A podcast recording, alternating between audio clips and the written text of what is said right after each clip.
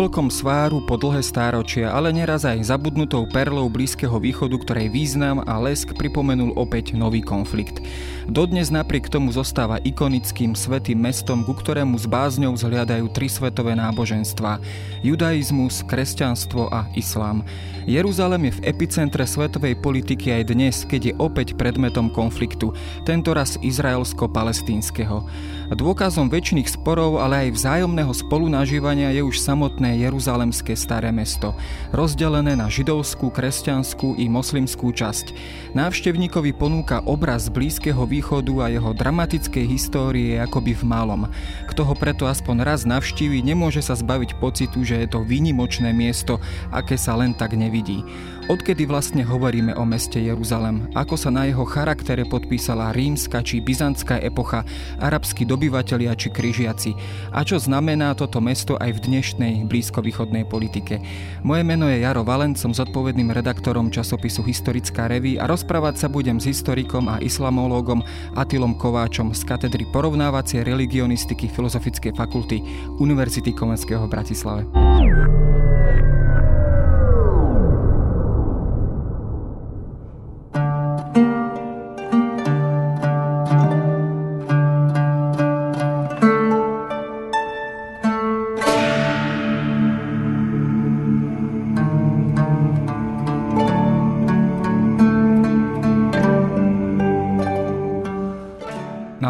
Jeruzalem má taký ten charakter alebo takú tú povesť problémového mesta, že teda naozaj jablkom sváru predmetom konfliktu viacerých svetov, kedy vlastne sa táto povesť v prípade Jeruzalema začínala. Boli to povedzme križiacké výpravy, ktoré naozaj začali tú epochu stretov medzi islamským a kresťanským svetom, alebo takúto problémovú časť dejín Jeruzalema nachádzame aj skôr? Ono už to tam je skorej. V zásade už ako Jeruzalem vstupuje do židovských dejín, ako ho dobie David. To už vlastne nám hovorí niečo o tom, o tej podobe toho miesta. To miesto je veľmi zvláštne, totiž nie, nikdy to neležalo na nejakých obchodných cestách a že by to bolo kvôli tomu dôležité. Je tam voda a dobrá klíma, čo zase na Blízkom východe je celkom dôležité a kvôli tomu vlastne sa to dostáva potom do centra pozornosti. Staroveku vieme pomerne málo o tých najskôrších dejinách. Máme nejaké archeologické vlastne artefakty z nejakého 5. tisícročia pred našim letopočtom, ale v zásade je to pomerne ako nejasné, čo sa tam udialo. Samozrejme máme Bibliu, ale Biblia nie je historicky verný prameň v niektorých ohľadoch. Ale čo o tom vieme postupne, keď ideme tou časovou líniou k súčasnosti, neustále sa tam dejú konflikty, Možno aj preto, že to často leží v oblasti medzi rôznymi ríšami, kultúrami a tak ďalej. A tým pádom vlastne je to niečo, čo ako potom neskôršie už získava pre tie svetové náboženstva dôležitú úlohu a preto vlastne mnohí aj na druhom konci sveta o tom meste vedia a pre nich to je mesto veľmi dôležité. Keď sa pozrieme na Jeruzalem z toho židovského historického pohľadu, tak e, bolo to mesto, ktoré či už založil alebo e, vystával preto predovšetkým samozrejme legendárny král Dávid. On ho postavil ako keby na pomedzi dvoch takých e, židovských okruhov, tej Judei na juhu a izraelských kmeňov na severe, ako keby akýsi kompromis, ako keby nové hlavné mesto. Chcel e, vystavať chrám, ktorý teda postavil až e, jeho nasledovník král Šalamún. Toto boli tie dôležité atribúty, ktoré Jeruzalem predurčili na takéto hlavné centrum židovského sveta ono, Jeruzalém už dobil vlastne, už existoval, keď David tam prišiel, ono to je Jebuzejovia, ktorí tam žijú, sú pravdepodobne kanánsky kmeň, ktorí to mesto už majú, ale práve kvôli tomu, čo ste vraveli, že vlastne to, to strategicky dôležité na rozhraní vlastne ako tých záujmov tých rôznych židovských mocenských združení a potom v zásade tá výstavba a postavenie toho prvého židovského chrámu. Inak ten prvý židovský chrám Šalamúnov máme to pekne popísané v Biblii, presné rozmery a podobne, ale nemáme o tom žiadne archeologické pamiatky, ani vlastne nebiblické historické zdroje, takže môžeme špekulovať tiež, akože presne ako vyzeral, presne ako fungoval, evidentne, ale pre židovskú tradíciu to je kvázi ako fakt. Keď sa pozrieme na samotný ten chrám, on v podstate bol ako keby jediný v celom tom židovskom svete, v tedajšom židovskom svete. Celý náboženský život sa mal sústredovať iba v tomto chráme. Bol to, dá sa povedať, aj istý politický ťah, ako zjednotiť krajinu týmto zámerom alebo tým, s týmto cieľom bol aj postavený? Áno, určite. To je práve to, že je to prezentované v Biblii ako ten jediný chrám. Pritom, pričom ale boli chrámy aj iné, povedzme vlastne na juhu, alebo potom vlastne v nábluse Šecheme. Akože tam tiež vieme o tom, že bol chrám. A keď sa pozrieme na tie kanánske chrámy tej širšej syropalestinskej oblasti, tak treba chrám Ain Dara bol o dosť väčší, o dosť dôležitejší, ale presne takto delený ako ten, ten židovský chrám. Takže židovský chrám je de facto taký ten typický kanánsky chrám. Delením vlastne koncepciou veľmi pekne pekne to zapadá do toho historického kontextu. Samozrejme, Biblia to prezentuje ako niečo výnimočné, niečo osobitné, pričom však je to ako taký ten produkt svojej doby. Hej, a ako samozrejme práve ten neskôrší vývoj z toho politicky a potom aj de facto sa stáva ten jediný chrám pre Židov a tým pádom vlastne akože centrom židovského náboženstva, obete sa tam konajú a tak ďalej. Takže je to veľmi dôležitý vývoj, ale ten vývoj ide z tej rôznorodosti k tej jedinosti. Ako, ako sa mení samotný judaizmus. Samotný teda chrám, on ako keby mal takú pozíciu uholného kameňa židovskej identity, teda aj v tom staroveku. Tam teda do toho samozrejme prichádzajú tie historické udalosti, ktoré teda hovoria o zborení chrámu, potom o znovu postavení chrámu. Kedy hovoríme v prípade Jeruzalemského chrámu takej jeho najvýznamnejšej, najslavnejšej epoche, bol to ten Herodesov e, chrám, ktorý teda e, poznáme z čias Ježiša Krista? Áno, evidentne. Ako Herodes, ako staviteľ bol skutočne jedinečný človek. Hej, akože uh, ono sa špekuluje, prečo práve má také tie obrovské architektonické vlastne ako projekty, nie len chrám Jeruzalemský, ale Masadu postavil, postavil obrovskú hrobku Herodon vlastne pri Betleheme, postavil veľký zimný palác pri Jerichu, postavil rímske chrámy v Cezareji, hej, akože čo je takým centrom rím, v rímskej dobe na pobreží. Takže je to súčasťou takého jeho obrovského architektonického projektu dať kvázi taký svetový architektonický ráz tej Palestíne, ktorá je v tej dobe pomerne na okraji ako rímskej ríše a vlastne ako a evidentne to nie je nejaké centrum, je to provincia a pritom za to, že to je provincia, tie, tie stavby sú skutočne medzinárodného významu. Je to taký paradox. Mimochodom, preto, preto Heroda potom ani nemali radí tí Židia, že vlastne obrovské, obrovské dane museli zaplatiť, aby stáli tieto stavby v takom tom, v tej dobe módnom rímskom štýle postavené de facto. Keď sa vrátime k samotnej podobe toho chrámu, sú rôzne zmienky, myslím, že historik Jozef Flavius hovoril naozaj až v takom rozprávkovom duchu, že žiaril zlatom až niekde z diálky, e, najmä pri západe alebo východe slnka a podobne. Takéto čarokrásne opisy by sme našli. E, vieme niečo bližšie o podobe tohto chrámu, teda bol to naozaj štýl vyslovene v tom rímskom slohu, tak ako sme zvyknutí pri iných alebo v iných častiach rímskeho impéria. Na rozdiel od Šalamúnov chrámu, o tomto chráme už máme archeologické pamiatky. Takže v zásade máme tie kamene. Hej. Nie len také pekne opracované veľké stavebné kamene, ale aj niečo z výzdoby. Hej. A pre niektorých možno paradoxne, ale tam dominujú na tých výzdobách svastiky. Hej, akože ono, svastika je všeobecný symbol pochopiteľne a v tej dobe vidíme to v chrámových komplexoch Balbeku, čo niektorí vidia ako taký ten predobraz, alebo e, aj v iných častiach rímskeho sveta. V zásade vidíme, že to je v tom štýle, ktorý v tej dobe dominuje a je tým imperiálnym rímským štýlom stavenia. Keď sa pristavíme v tejto dobe, tak samozrejme je to predovšetkým pre nás zaujímavá doba z toho dôvodu, že práve v tejto epoche žil Ježiš Kristus a práve do Jeruzalema sa potom e,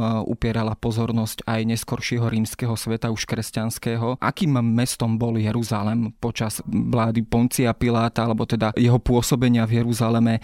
Bolo to rozlahlé, veľké, ľudnaté mesto, alebo to naozaj bolo len postranné, provincionálne mestečko? Ono to na miestnej pomery bolo veľké mesto, dokonca vlastne tá rozloha bola väčšia než súčasné staré mesto. Takže ono to bolo veľké mesto. Evidentne. Zas e, v tom rímskom kontexte to už také dôležité nebolo.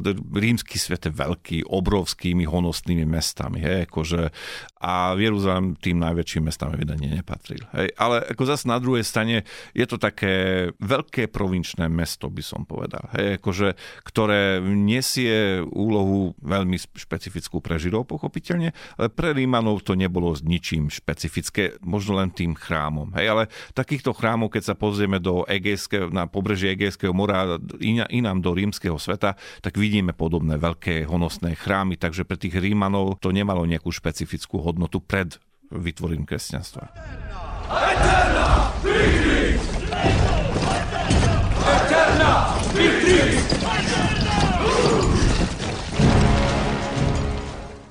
pohľadu židovských dejín je samozrejme veľmi dôležité obdobie rokov okolo roku 70 nášho letopočtu a teda veľké židovské povstanie, ktoré bolo kruto potlačené a samotný chrám e, bol teda vypálený a zničený. Čo z tohto pohľadu tento úsek dejín pre ten židovský svet znamenal?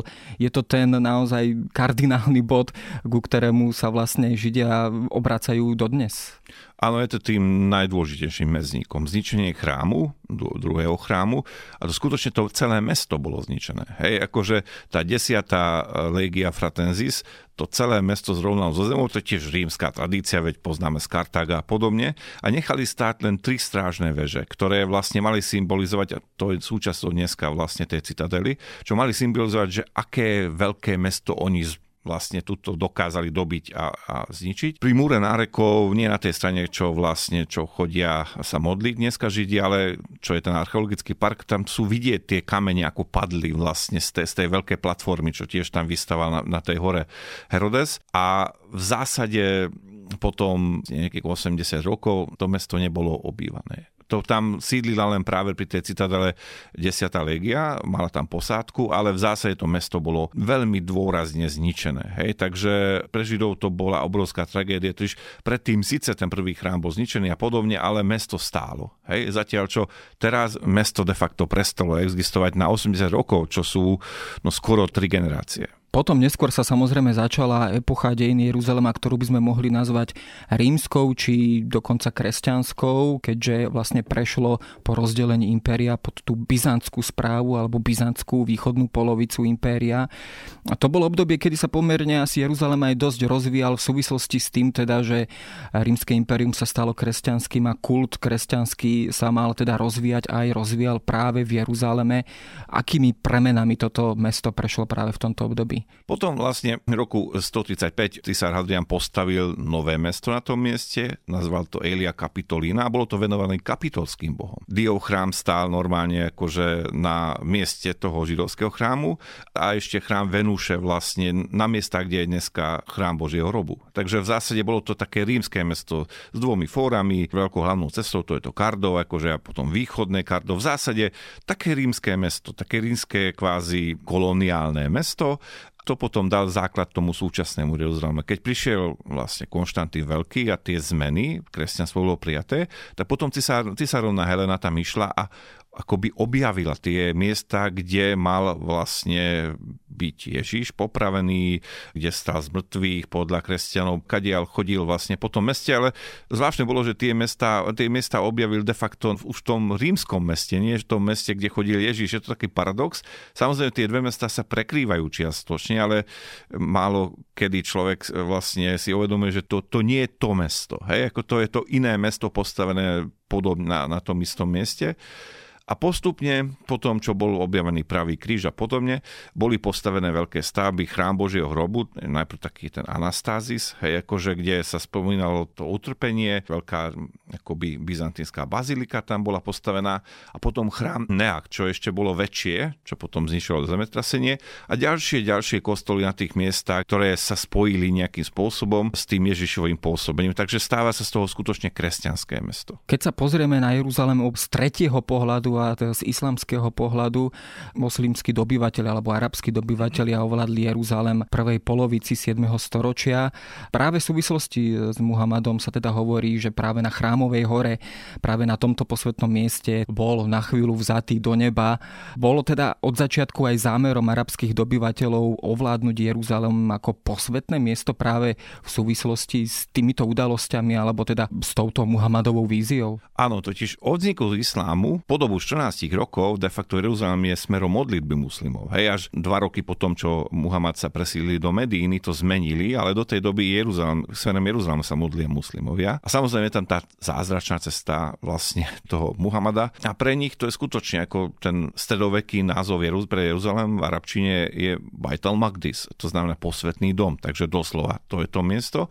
Ale zas na druhej strane muslimovia tam nemali žiadne kvázi objekty alebo stavby, ako je múr nárekov alebo potom ako je chrám Božieho hrobu, tak preto vlastne umajovský kalif Abdul Malik ibn Marwan dal tam postaviť ten skalný dom, tú zlatú kopolu dneska, ktorá má symbolizovať kvázi prítomnosť islámu v Jeruzaleme. Pekné je, keď si prečítame pôvodný nápis. Tam sa spomína väčšinou vlastne Ježíš, ale Ježíš ako prorok islámu a popiera sa vlastne trojca a podobne, takže je veľmi jasné, že vlastne čo s tým chcel vyjadriť ten ubajovský kalif to, že islám tu má také isté dôležité miesto ako všetci ostatní a už od začiatku. Samozrejme, tá stavba je veľmi atraktívna a je skutočne symbolom dneska nielen celého mesta, ale v zásade aj tej palestinskej identity. Takže je to stále plnia tú úlohu, čo, kvôli čomu to bolo postavené, teda symbolizuje tú prítomnosť Arabov a muslimov v meste.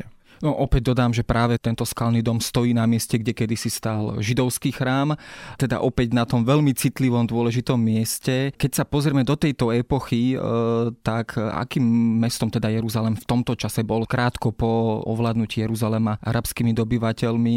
Bolo to povedzme aj tolerantné mesto, to znamená, že kresťania v ňom mohli zostať? Práve, že v byzantinskej dobe to nebolo tolerantné mesto, keďže Židia tam nemohli žiť. Je tam ešte také malé intermedzo, keď Peržania dobijú Jeruzalem to je 614, 629 a vtedy dali aj povolenie Židom obnoviť chrám. Tomu síce nedošlo, ale práve po tom, čo znovu dobijú Byzantinci mesto, tak na chrámovej hore začínajú to použiť ako smetisko. Hej, vlastne, aby tam nemohol, postavený, nebol byť postavený ten chrám. A práve ten druhý kalif islámu, Umar, keď tam príde, tak vlastne urobí precedens tým, že prehodí trošku z toho smetia cez hradby a tam sa potom očistí tá hora, tam sa potom postavia skalný dom a chrám a mešita Al-Aqsa a práve akože muslimovia dovolia potom Židom, aby prišli do mesta a kresťanom, aby zostali pochopiteľne v meste, veď zo začiatku tam žije viac kresťanov než tých muslimov, až postupne sa to stáva muslimské mesto. Umajovská dynastia má veľmi rada to mesto. Hej, akože postavili tam mnohé paláce na juh od uh, chrámovej hory a v zásade uh, tiež tam urobili veľké donácie civilizácie, takže to mesto evidentne sa rozrástá a v tej dobe ranej islamskej je to dôležité mesto, tretie najposvetnejšie mesto kontextu islámu.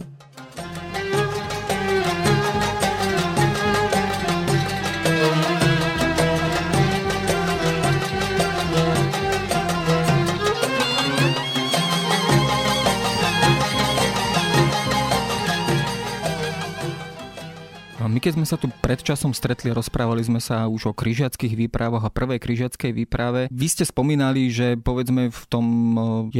storočí predsa len ten Jeruzalem nebolo takým veľkým mestom, ktoré by hralo tú zásadnú rolu na tom Blízkom východe. Väčší bol povedzme Damašek a ďalšie mesta. Napriek tomu, ako sa teda islamský svet v tom 11.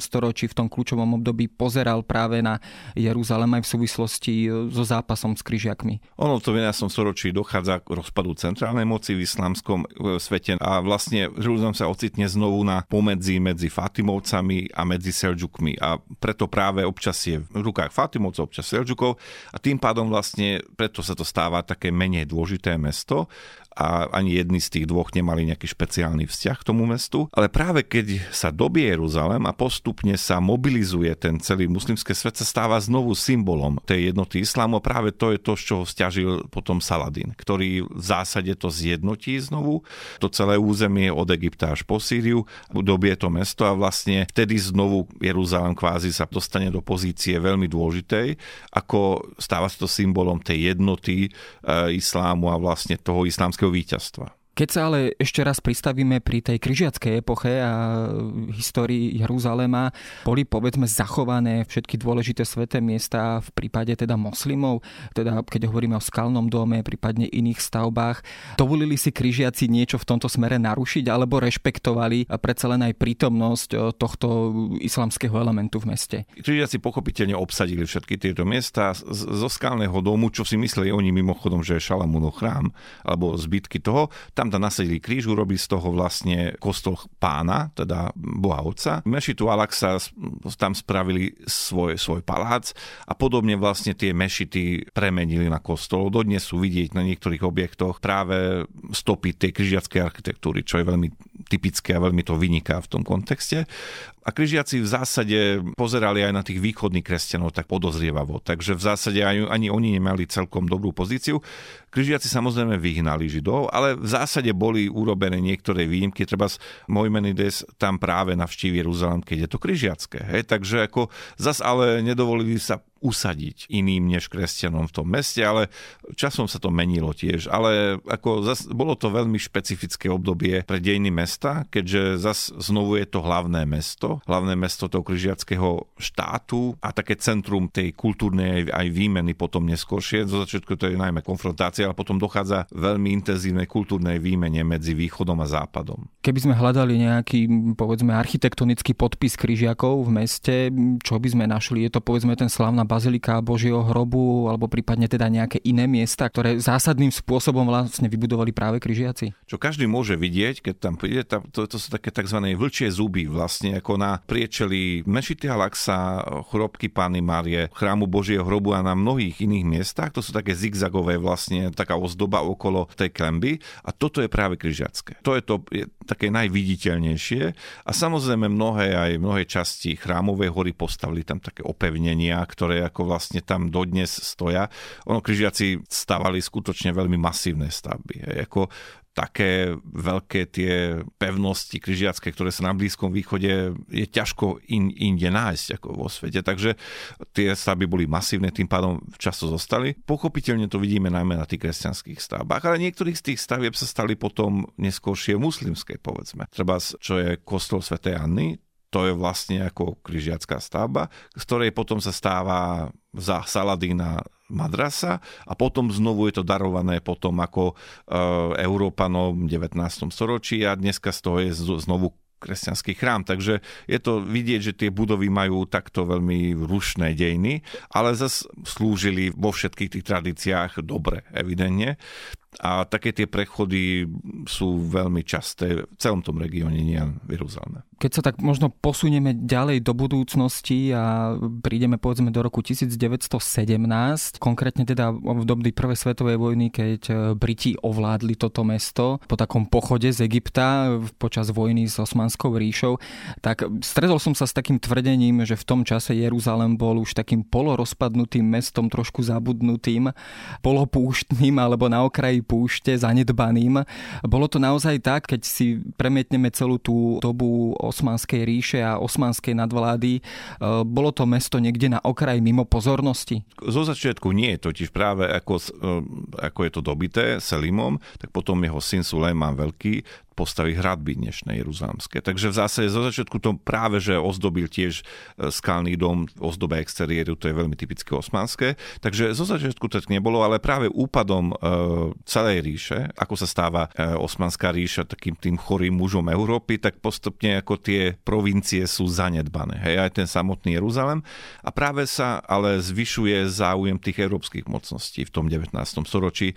Dajú tam postaviť najprv také tzv. poštové stanice. Hej, Rakúsko-Orský bývalý dodnes stojí pri Javskej bráne a začínajú oni tam pôsobiť v tom meste Nemci, Rakúšáci, Francúzi, Rusi, vlastne každý tam chce mať to niečo svoje v tom 19. storočí, ale zas ako v rámci tej ríše osmanskej Jeruzalem nemá takú dôležitosť. A práve keď tam prichádzajú Briti, a len by to dobie, tak Briti sa vidia ako takí noví križiaci, že vlastne vychádzajú také tie titulky v britských novinách, že Jeruzalem po niekoľko sto rokoch muslimskej vlády je oslobodený. Potom od tohto momentu už možno môžeme začať hovoriť aj o nejakom návrate Židov do Svetej Zeme a teda do svojej pôvodnej vlasti. Začína sa od samého začiatku, teda povedzme od toho 1917 roku, od Belforovej deklarácie a podobných momentov, počítať s tým, teda, že je Jeruzalem sa raz stane nejakým hlavným štátom budúceho židovského štátu, alebo naozaj to bolo len v rovine nejakých fikcií, fantázií? Ono to sionistické hnutie vlastne ako vzniká, už v tom 19. storočí vlastne prídu prví tí osadníci.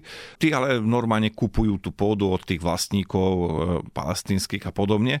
V tej dobe ešte to, nie je to také celkom jasné, že kde bude tá domovina židovská v zásade, ale po tej Balfurskej deklarácii to začína byť pomerne jasné. Problém je, že britská diplomácia diplomácia dala slub aj Arabom, aj Židom v tomto smere a tým pádom vzniká už ten konflikt, už aj pred vojnou dá sa povedať. A až postupne počas toho britského mandátu sa ukáže byť vlastne Palestína, tá mandátna Palestína, ako kvázi najpravdepodobnejšie miesto toho, tej židovskej domoviny. A keď príde druhá svetová vojna, vtedy je to už definitívne.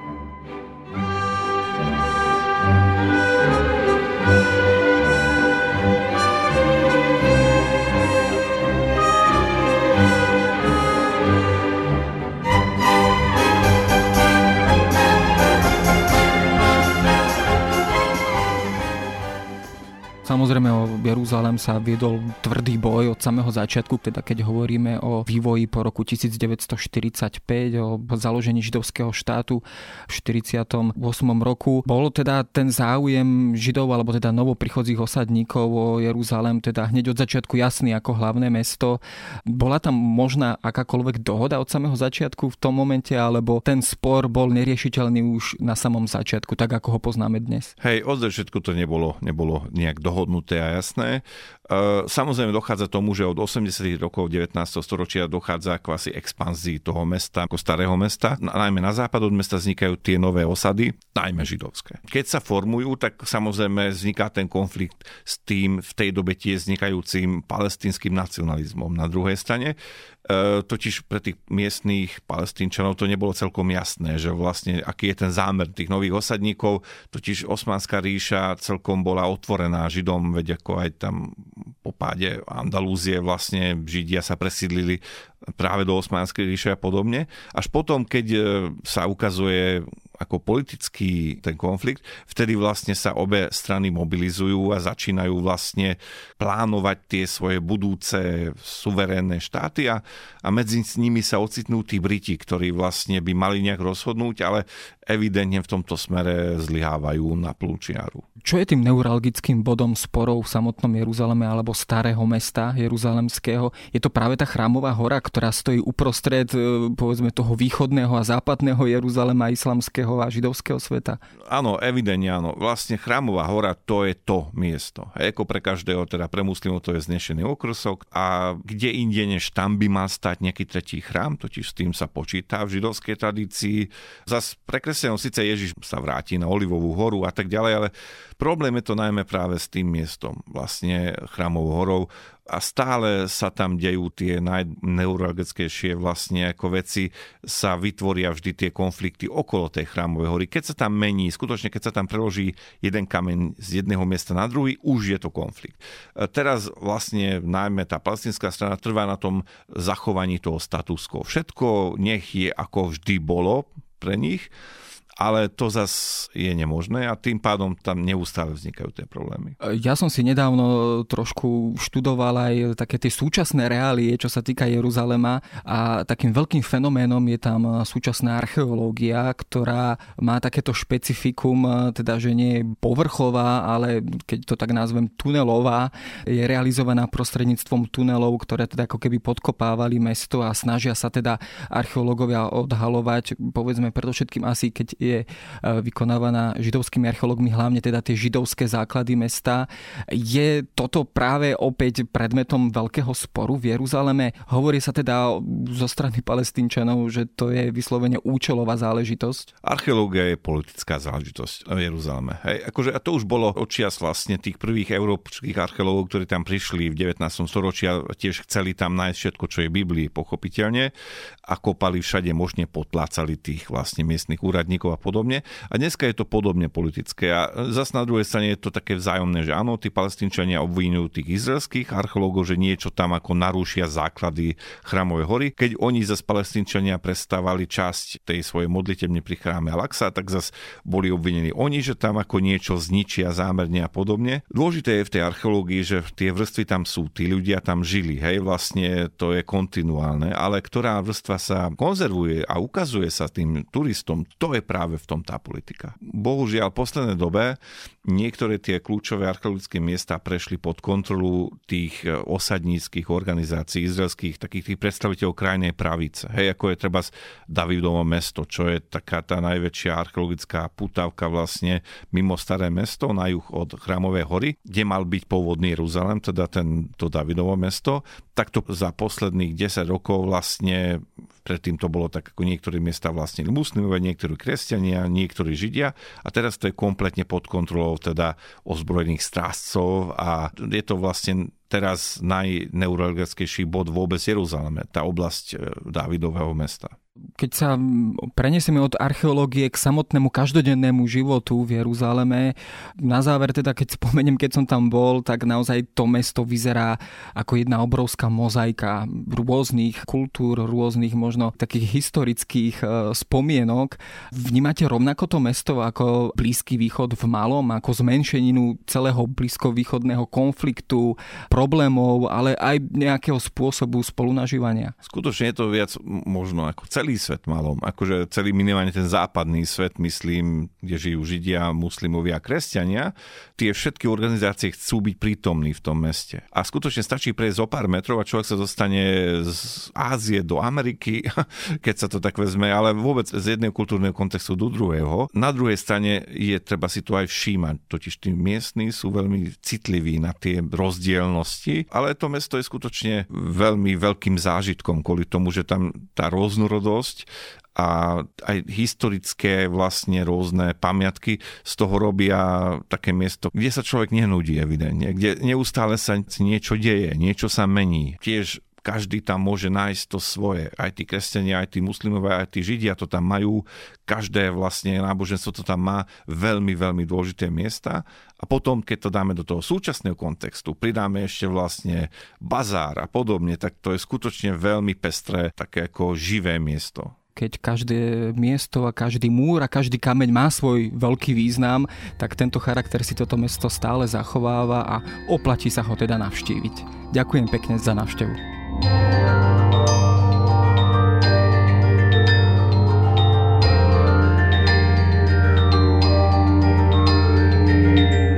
je na dnes všetko. Počúvali ste Dejiny, týždenný podcast denníka SME a historickej reví. Podcast Dejiny vychádza každý týždeň v nedelu. Prihláste sa na jeho odoberanie vo svojej podcastovej mobilnej aplikácii na platformách Google Podcasty, Apple Podcasty alebo v službe Spotify. Všetky diely nájdete aj na adrese sme.sk lomka dejiny alebo historickareví.com. Ak sa vám podcast páči, môžete ho ohodnotiť. Ak nám chcete poslať pripomienku, môžete sa pridať do podcastového klubu denníka SME na Facebooku alebo mi poslať mail na adresu jaroslav.valent.sahy.sk Ja som Jaroslav Valent a na výrobe tohto podcastu sa podielala aj Jana Maťková.